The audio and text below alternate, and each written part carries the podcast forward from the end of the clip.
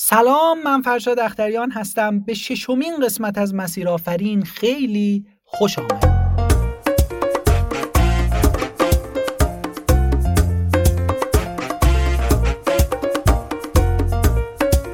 اینجا در مسیر آفرین افراد موفق و بهترین کارآفرین ها از تجربه های کلیدی و داستانشون خواهند گفت که این تجربه ها کمک می‌کنه تا مسیر موفقیت شما هموارتر بشه. پس لطفا تا آخر همراه من باشید.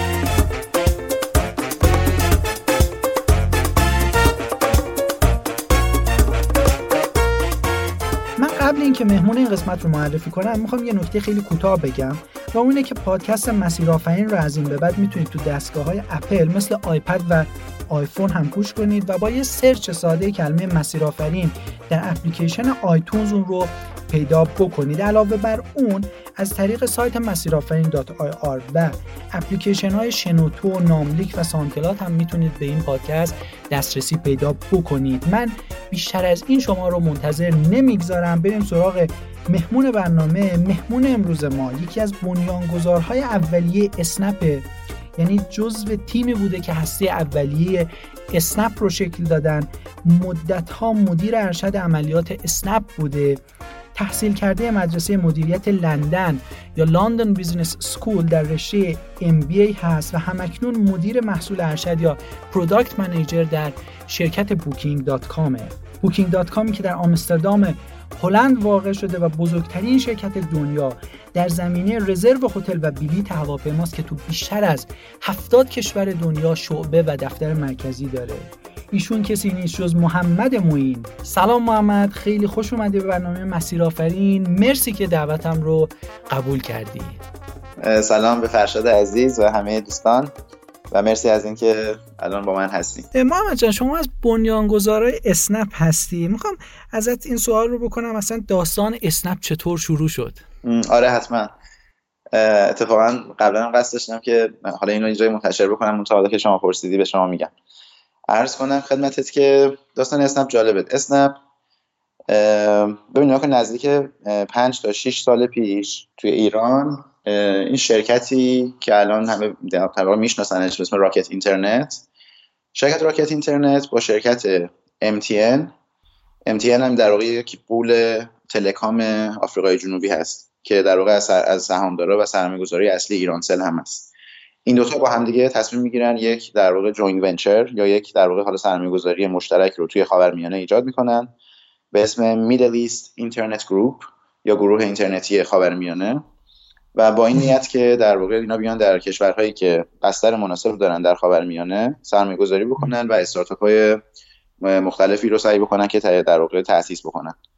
خب اینها و در واقع lead business ی هم ما توی اینها Rocket Internet بود و lead سرمایه گذاری MTN عرض کنم خدمتت که خب اینا وارد ایران هم شدن و Rocket Internet قصد داشت که در واقع توی یک حوزه‌های مختلفی سرمایه گذاری بکنه از جمله business تاکسی.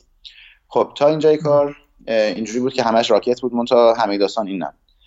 از طرفی هومن دمیرچی که الان در واقع کوفاندر و مدیر ارشد عملیات تپسی هم هست. آره الان الان تپسیه. آره الان الان آره آره الان هومن رفته تپسی. ولی اون موقع در واقع تازه از خارج از کشور از فرانسه اومده بود. هومن دمیرچی فارغ التحصیل ام شریف بود که ما اونجا با هم دیگه در هم کلاس بودیم. و بعدش هم رفت توی فرانسه. یک ام بی دیگه رو در دانشگاه بسیار معتبری به اسم اینسیات خوند و برگشت به ایران.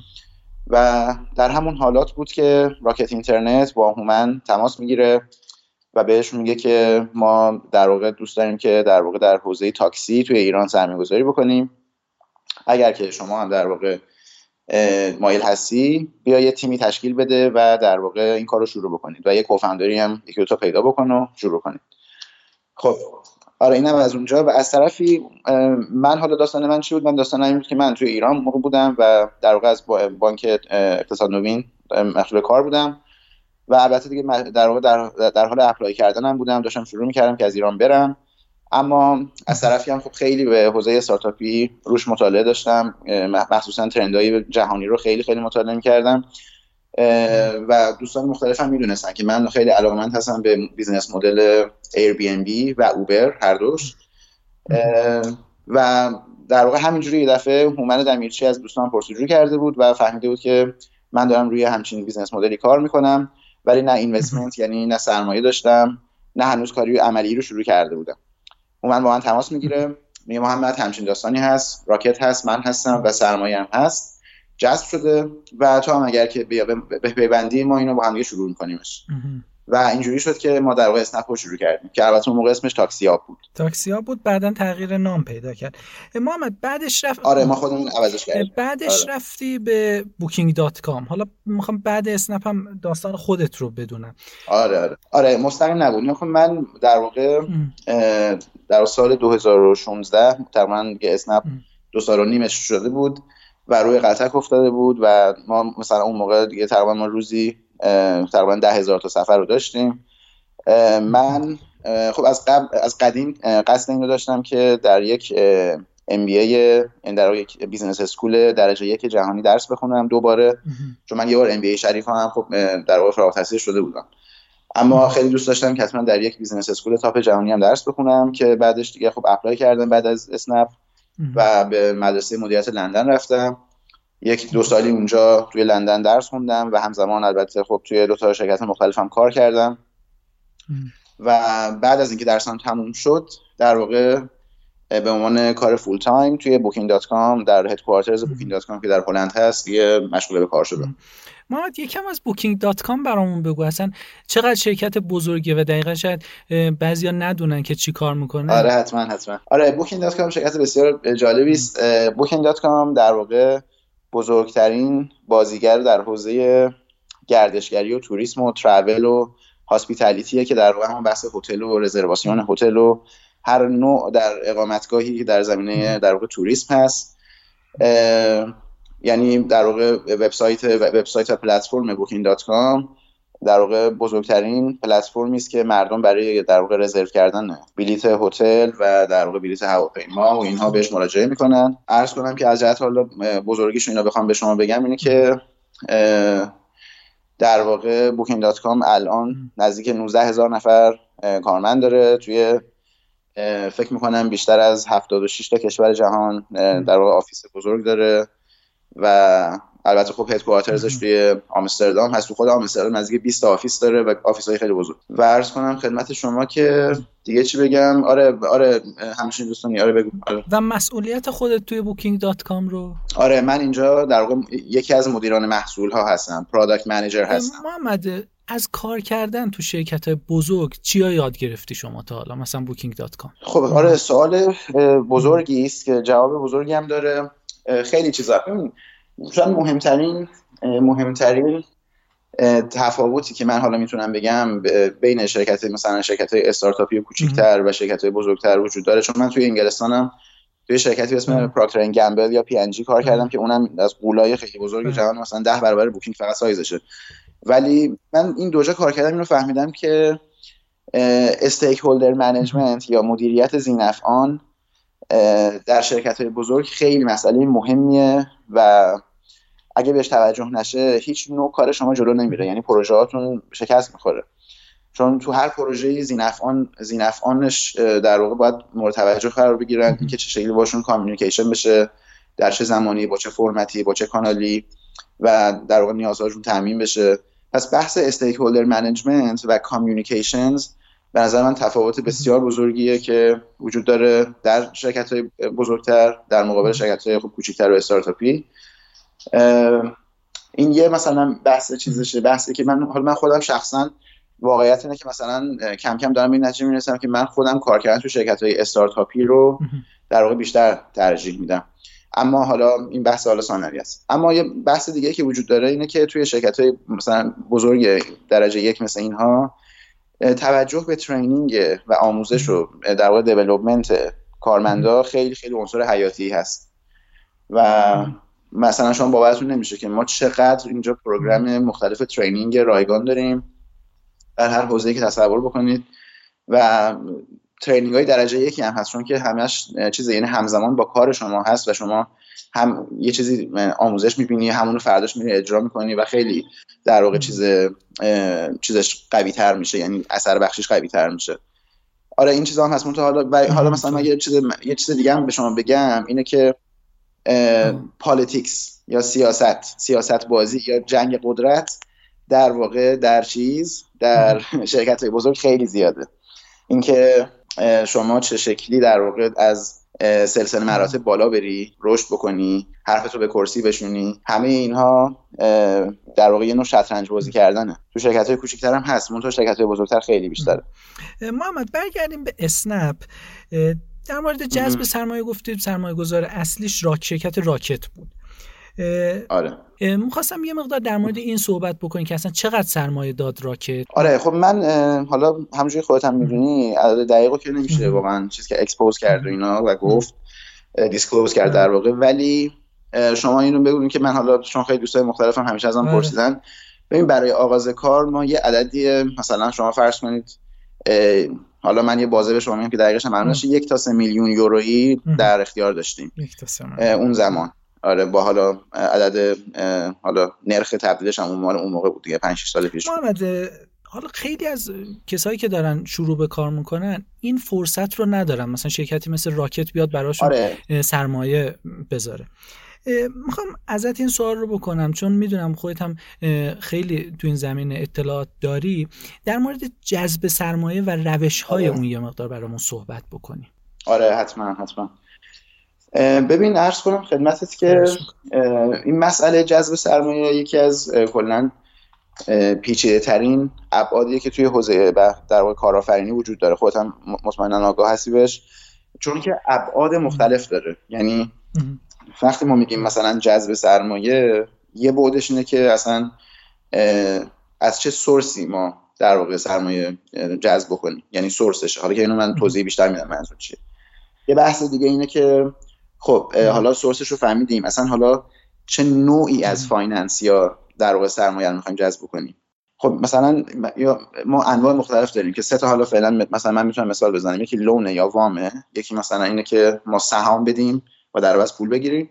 یکی هم اینه که اصلا یه چیزی که خیلی بهش توجه نمی‌کنن و کمتر بهش پرداخته شده اینه که بعضیا میگن که شما می‌تونید پول رو اصلا اینوستمنت تو از مشتریات بگیری یعنی با پیش فروش کردن.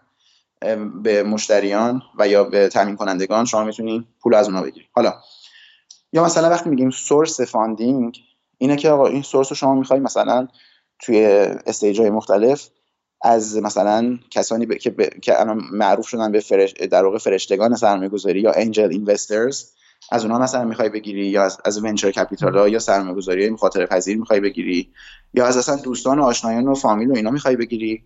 همه این بحثا همه اینا توش نقش داره. من قبل از اینکه به اینو بپردازم یه نکته طلایی رو بگم. ببین نکته طلایی که البته چیزم یعنی رعایت کردنش هم خیلی ساده نیست اینه که match کردن اون مخلوط درست finance حالا اینو من با توضیح بیشتر میدم. مخلوط درستی از ابزارهای finance تون یا سرمایه‌گذاریتون در زمان درست و از نوع درست و از source درست. یعنی یک یک معادله چند مجهولیه که اینا همشون باید با همدیگه match این این variable ها این متغیرها باید با همدیگه match بشن. یعنی اگر شما مثلا در زم در stage pre-seed هستی یا خیلی early stage هستی یعنی شما مثلا فرض کن خیلی خیلی تازه اول کارتون هست شما در اون مرحله نمی‌تونی مثلا بری از venture capital fund بگیری از سرمایه گذاری مخاطره پذیر fund بگیری. در تئوری میشه این کارو بکنی ولی خیلی خطرهای بزرگی داره. یا حتی مثلا از angel investor ها همون اول کارتون نمی‌تونی بری پول بگیری. چرا؟ یعنی اونم دوباره دوباره در تئوری میشه. منتها خطرهای بزرگی که داره که الان به شما میگم.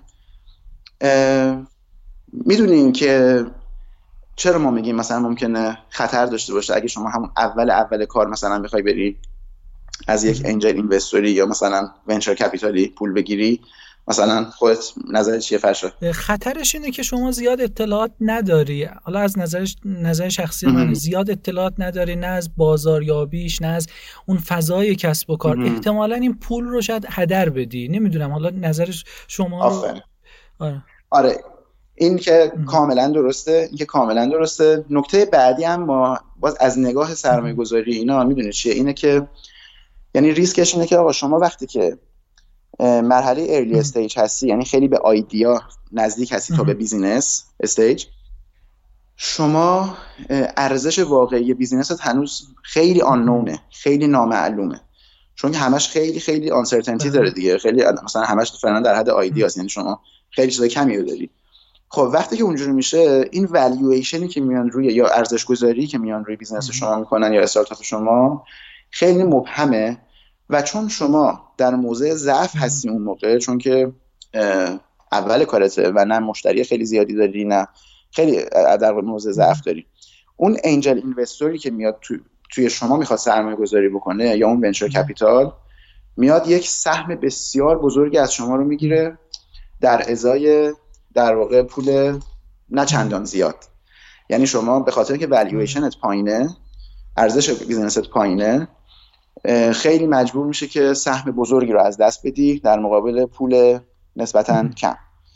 و پیامد مستقیم این چیه؟ پیامد مستقیمش اینه که شما خب بجز اینکه سهم بزرگی رو از از دست میدی و از جهت مالی ضرر خواهی کرد در آینده اگر موفق بشی مهمتر از اون اینه که شما کنترل رو روی business و استارتاپ خودت از دست تصمیم گیری رو در بحث سهام. آره. تصمیم آفرین. آفرین. دقیقا. چون از یعنی یکی از نکات بسیار کلیدی بحث سهام دادن اینه که شما ownership رو داری میدی و کنترل رو داری میدی و به قول شما در تصمیم گیری ها دیگه نمی‌تونی اونقدر هر کاری بخوای بکنی. و وقتی که شما قدرت تصمیم گیری رو شما که کارآفرین هستی شما که مثلا founder business هستی وقتی شما قدرت تصمیم گیری ازت گرفته بشه انگیزه شما کشته میشه و عملا شما که مهمترین فرد اون استارتاپ هستی عملا از میدون به در میشی و این به قول این خارجی میگن the recipe for failure. یعنی این یک نسخه است برای شکست. و نتیجهش همین میشه. پس راهکار آره. شما اینه یه مقدار باید پیشرفت بکنه کار. و نمی‌دونم حالا تو چه مرحله آره. دقیقا باید رفت سراغ سرمایه گذاری؟ آره این سوال خوبیه که خیلی جواب دقیق طبیعتا نداره. حالا من یه نکات راجبش میگم که بهتر هر کسی بتونه خودش نتیجه خودش رو بگیره. ببین اول اینکه توی اون مرحله اصلا قبل از انجل اینوستور میگن که اصلا سورس سرمایه گذاری قبل از انجل اینوستور چیه؟ میگن F and F. شاید شنیده باشید میگن friends and family. یعنی آره یعنی چیز می‌کنن. یعنی میگن که آقا خیلی توصیه می‌کنن که وقتی شما در idea stage و خیلی early stage هستی تا اونجا که می‌تونی یا از saving های خودت بردار یا از دوستان و آشنایان. یعنی این چیزیه که دوستان و عزیزانی که دارن گوش میدن بهش توجه جدی بکنن. فکر نکنن که این چیزیه که مثلا نه بابا کی میره از مثلا از دوستاش پول بگیره یا کی میره از مثلا فامیلش پول بگیره. نه در همه جای جهان این اصلا معروفه. میگن F and F یعنی friends and family. حالا بعضی دیگه یه F دیگه هم بهش اضافه می‌کنن که حالا داستانش بعد هم میگم. پس این اول این داستان چیز اصلا قبل از investor چیز از کجا ما پول بیاریم این چیزی که باید حتما بهش جدی بهش فکر کرد. یا حتی پلتفرم های crowdfunding هم اونم هست که اونم بعدا بهش می‌پردازیم. اما اینکه شما فرمودی که خب ما از کی بفهمیم که الان مثلا باید بریم سراغ investor آره. ببین فرشاد جان اگه یاد باشه من اشاره کردم که یکی از مهمترین علتهایی که خطرناکه وقتی زود بریم سراغ در واقع سرمایه‌گذار اینه که ما هنوز والویشن خوبی و دقیقی از استارتاپمون نداریم. چرا نداریم؟ چون که هنوز همه چی خیلی ویگه خیلی مبهمه. چون که ما هنوز نمی‌دونیم مثلا این استارتاپی که داریم راه انداختیم مثلا یه فرض کنیم MVP هم مثلا دادیم بیرون. اون الان اصلا قرار بگیره قرار نیست بگیره چقدر مشتری داره نیست.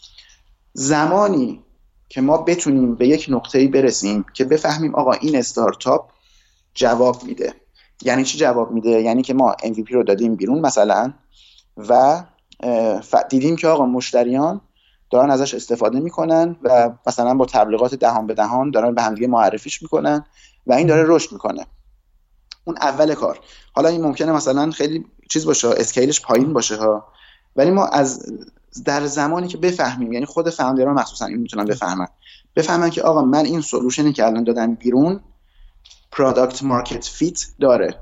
اینو اگه دوستان نمی‌دونن برن مثلا search ش بکنن. product market fit یکی از چیزای خیلی مهمه موقعی که ما اون founder یا ها بفهمن که ما product market fit داریم اون زمان زمانیه که میشه والویشن خوبی هم برای استارتاپ تشخیص داد و ارزیابی کرد با در واقع benchmark های بیرونی.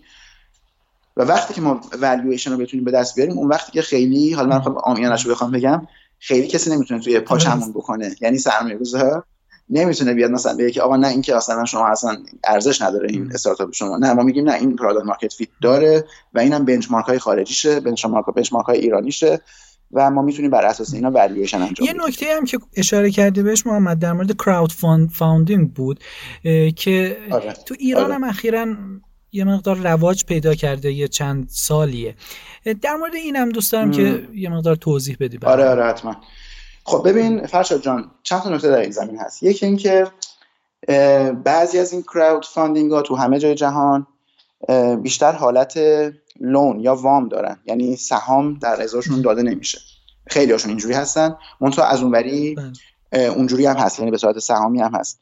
این بستگی خیلی به regulation ها و قوانین هر کشوری داره. مثلا من یادم که توی انگلستان که بودم انگلستان در زمینه crowdfunding خیلی پیشتاز بود. یعنی مثلا از خود آمریکا جلوتر بود. به گونه ای که توی انگلستان سهام رو هم به صورت crowdfunding می‌شد پخش کرد. بین مثلا micro financer ها به قول خودشون. یعنی آره هزاران نفر یا مثلا صدها نفر یا بیشتر. اما توی آمریکا این بر اساس قانونشون چیز نبود ممکن نبود و بیشتر فقط این crowdfunding در قالب loan یا وام صورت می گرفته و مثلا یه interest ی مثلا یا بهره ای باید در مقابلش پرداخت می‌شد. حالا یه بحث یه بحث اولی است پس افراد به این توجه بکنن که در ازای پولی که می‌گیرن دارن چی میدن؟ دارن سهام میدن یا دارن قراره که فقط بهره بدن یا یه لون مثلا بدن؟ این یه نکته. اما نکته بعدی خب ببین نکن طبیعتا یه خوبیایی داره مثل هر پدیده یه خوبیایی داره یه نقاط ضعف یا نکات در واقع خطرناکی هم ممکنه داشته باشه. نکته خوبش اینه که خب شما عمل اگه می‌خوای سهام بدی مثلا اومدی بین خیلی آدمای مختلف پخشش کردی. هیچ کسی نمی‌تونه کنترل رو به صورت غیر واقعی یا خیلی مبالغه آمیزی از شما بگیره. شما کنترل رو داری و اینو پخش می‌کنی بخشی از سهام رو بین خیلی ها و هیچ کسی نمی‌تونه به شکل خیلی مؤثری روی شما تاثیر گذاری بکنه. آره. اما ببینید فرش جان یه نکته مهمی که وجود داره و فکر می‌کنم خیلی ها بهش توجه نمی‌کنن اصلا کلا حرفی ازش زده نمیشه معمولا اینه که ببین سرمایه گذار یا اون اینوستور شما ببین این قرار پارتنر شما باشه و این پارتنر شما یا اون شریک شما مهمترین آوردش لزوما اون پولی که برای شما میاره نیست. خیلی ها فکر می‌کنن اینوستور یا سرمایه گذار خب اسمش هم چون یه فریبنده است فکر می‌کنن فقط قراره که پول بیاره. اما نکته ظریف اینه که شاید مهمتر از پولی که یک اینوستور می‌تونه برای شما بیاره اعتبار کردیت و نتورکیه که می‌تونه برای شما بیاره. یعنی چی؟ آره یعنی یعنی اینکه ببین شما وقتی که تو حساب داری کار می‌کنی خیلی محتاج همه چی هستی. یعنی فقط محتاج پول نیستی. محتاج مثلا مشتری هستی. اصلا قبل از اینکه یعنی مهمتر از کش و پول اینه که آقا شما یه, مش... یه سری مشتری رو باید قانع کنی که بیان از محصول شما استفاده بکنن. اونم در استیجی که ممکنه اصلا شما محصول خیلی با کیفیت هم نداشته باشید و یا مثلا باید تامین کنندگان مختلف رو سپلایرها تامین کنندگان مختلف رو بر باشون معامله بکنی باشون دیل بکنی ازشون چیز بخری برای اینکه مثلا کارت رو را بندازی و محصولات خودت رو تولید بکنی. خب یک این investor پرنفوذ و با network بالا و معتبر اینها رو برای شما خیلی آسان می‌کنه. یک investor معتبر می‌تونه برای شما یک line کامل از مشتریان رو ردیف بکنه. یا مثلا می‌تونه تخفیف های بزرگ برای شما از تأمین کنندگان و supplier هاتون بگیره. چیزی که خیلی برای شما می‌تونه مهم باشه. این چیزیه که مثلا خب توی crowdfunding و اینا اتفاق نمیفته واسه همین اگه کسی بخواد مکانیزم اصلی در واقع جذب سرمایش رو crowdfunding و crowdsourcing و اینا بذاره باید به این خیلی حواسش باشه که آیا مطمئنه که نیازی نخواهد داشت در اون زمینه که من گفتم الان. اگر آره بره سراغش. اگر نه خیلی دقت بکنه. شاید لازم داشته باشه یه investor پرنفوذی رو پیدا بکنه. که مثلا اون چیزایی که گفتم رو در واقع به جز پول آورده های مهمتر دیگه هم غیر پولی هم براشون بیاره. محمد این نکته که آخر گفته خیلی کلیدی بود. امیدوارم کسایی که این پادکست رو گوش می‌کنن حتما بهش توجه کنن. ام. چون این بحث network و عملا این اعتباری که سرمایه گذار داره با خودش میاره بسیار می‌تونه کمک بکنه. به استارتاپی که تازه شروع آره. کرده. ممنونم ازت بابت این موردی که گفتی. می‌خوام برم سراغ سوال بعدی. اینکه شما هم تو ایران کار کردی و هم تو خارج از ایران هم کار کردی و از شرایط جفتشون هم خبر داری.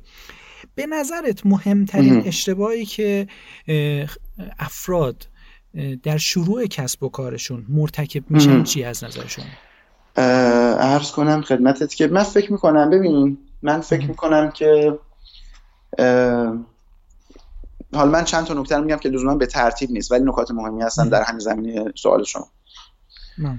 ببین اولین نکته که می‌تونم بگم اینه که اکثر افرادی که من می‌بینم که تو ایران فکر کنم الان خیلی بیشتر هست تو خارج از ایران هم هستن تو تو ایران خیلی بیشتره. اینه که افراد فکر می‌کنن استارتاپ زدن خیلی کار در روتینیه. یعنی که دست کم میگیرنش سختیش رو و زحمتی که باید بکشن و و حالا من اینجوری بگم جانی که باید بکنن در راهش رو. و اینو دست کم می‌گیرن. در حالی که استارتاپ رو انداختن خیلی خیلی خیلی فاکتورهای مختلفی باید جمع بشن دست به دست هم بدن تا موفق بشه که خیلی هاشم تحت کنترل نیستن و یه جورایی میشه گفت شانس توشون دخیله. و و این که من میگم اینجا تو ایران بیشتر می‌بینم اینه که من الان می‌بینم خب یک در واقع فضای خیلی بزرگ استارتاپی الان تو ایران داره شکل می‌گیره یعنی با شتاب زیادی داره رشد می‌کنه. من در واقع خیلی صادقانه شو بگم خیلی دوستان میگم. تصورم اینه که یک چیزی شبیه دات کام بابلی که توی دهه 90 میلادی توی در واقع اروپا و آمریکا اتفاق افتاد تو ایران داره شکل می‌گیره یه حباب استارتاپیه. که خیلی از این در واقع عزیزانی که شروع کردن چون که با در واقع دقت کامل شروع نکردن فکر می‌کنم که به مشکل برخواهند خورد. پس اینو اول دقت بکنیم همه که استارتاپ رو انداختن باید خیلی قبلش برنامه ریزی بشه. به همه چیزا باید فکر بشه.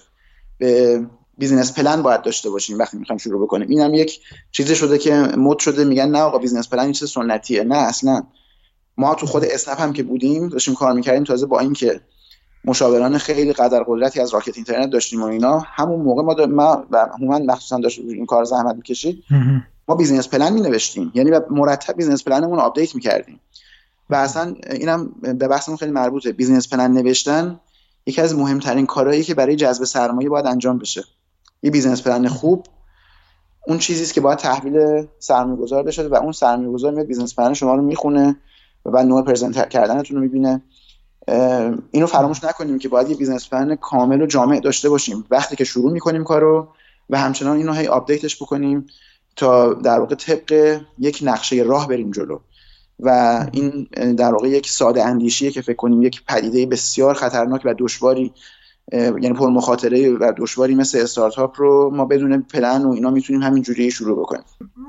در مورد MVP هم دوست داشتم که بگی چون قبل شاید قبل اینکه کار رو به صورت خیلی جدی شروع بکنیم این MVP هم خیلی مهمه. یه تعریفی دوست دارم از MVP برامون بگی و اینکه چه نقشی می‌تونه داشته باشه رو آینده کسب و کارمون. آره حتما. خیلی سوال خوبه. ببین اینم خیلی راجع به MVP تو همه جای جهان من فکر می‌کنم سوء تفاهم دربارش زیاده. خیلی فکر کنن MVP مثلا هر ورژن اولیه‌ای که مثلا شما میدی بیرون میشه MVP لزوما این نیست. MVP ماهیتا به معنای این به معنای یک سلسله اقداماتی است که حالا می‌تونه خروجیش یک محصول باشه یا یک feature باشه یا یک ایمیل باشه. خلاصه می‌تونه یک خروجی داشته باشه. حالا من اینو مثال خواهم زد. که هدفش چیه؟ که هدفش اینه که آقا بیاد یک سری از فرضیاتی که شما دارید رو یا validate بکنه یا invalidate بکنه. یعنی فرض کنید که شما می‌خوای یه استارتاپ را بندازی یه محصول می‌خوای بدی بیرون که مردم از توش مثلا ازش استفاده بکنن. شما چون که مراحل اولیه کار هستی هزار و یک جور آنون یا مجهول داری. چون که اول کاری چون که ویگ همه چی همه چی مبهمه همه چی آنسرتنه خب چه شکلی میشه این مجهولا رو یکی یکی به معلوم تبدیل کرد؟ اینکه شما بیای یک سری version های مختلفی از محصولتو بدی بیرون به شرطی که قبلش یه سری hypothesis یا فرضیه داشته باشی و بعد به کمک اون version ها اون بیای اون فرضیاتت رو تست بکنی و ببینی که آیا این فرضیات درست هست یا نیست. اگر هست ایول. اینا همین کاری که داشتیم ادامهش میدیم میریم مرحله بعدی. اگر نیست learn می‌کنیم یاد می‌گیریم که چرا چرا چرا این درست نبوده. هر وقت که learning داشتیم دوباره iteration یا loop بعدی رو اینجاشو می‌تونی با یه مثالی هم بگی که خیلی واضح بشه واسه کسایی که دارن این پادکست رو میشنون. آره آره آره. ببین شما فرض کن شما فرض کن که می‌خوای یک استارتاپ مثلا delivery غذا مثلا می‌خوای بزنی. استارتاپ delivery غذا می‌خوای بزنی. ببین یه حالت اینه که شما بشینی مثلا کل اپلیکیشن و پلتفرم رو بشینی تو اتاق با همه تیمتون اینا درست بکنی. و وقتی که مثلا 6 ماه بعد اپلیکیشنت کامل شد خب بیای بیرون و حالا بری مثلا marketing کنی ببینی که مشتری استفاده می‌کنه یا نه. یه راهش اینه که این راه سوپر سنتیه و با احتمال 99 درصد با کله میره پایین. چون که شما کلی فرضیات رو بدون اینکه بدون اینکه اونها رو تست بکنی واسه خودت نشستی و انجام دادی و وقتی که حاضر که میگه توی دل بازار می‌بینه که او اصلا مشتری از این feature خوشش نمیاد از اون یکی بدش میاد از این یکی فلانه. و دیگه دیر شده برای تغییرش. حالا در مقابل اصلا من میام یه چیز خیلی خیلی جالب برای شما مثال می‌زنم.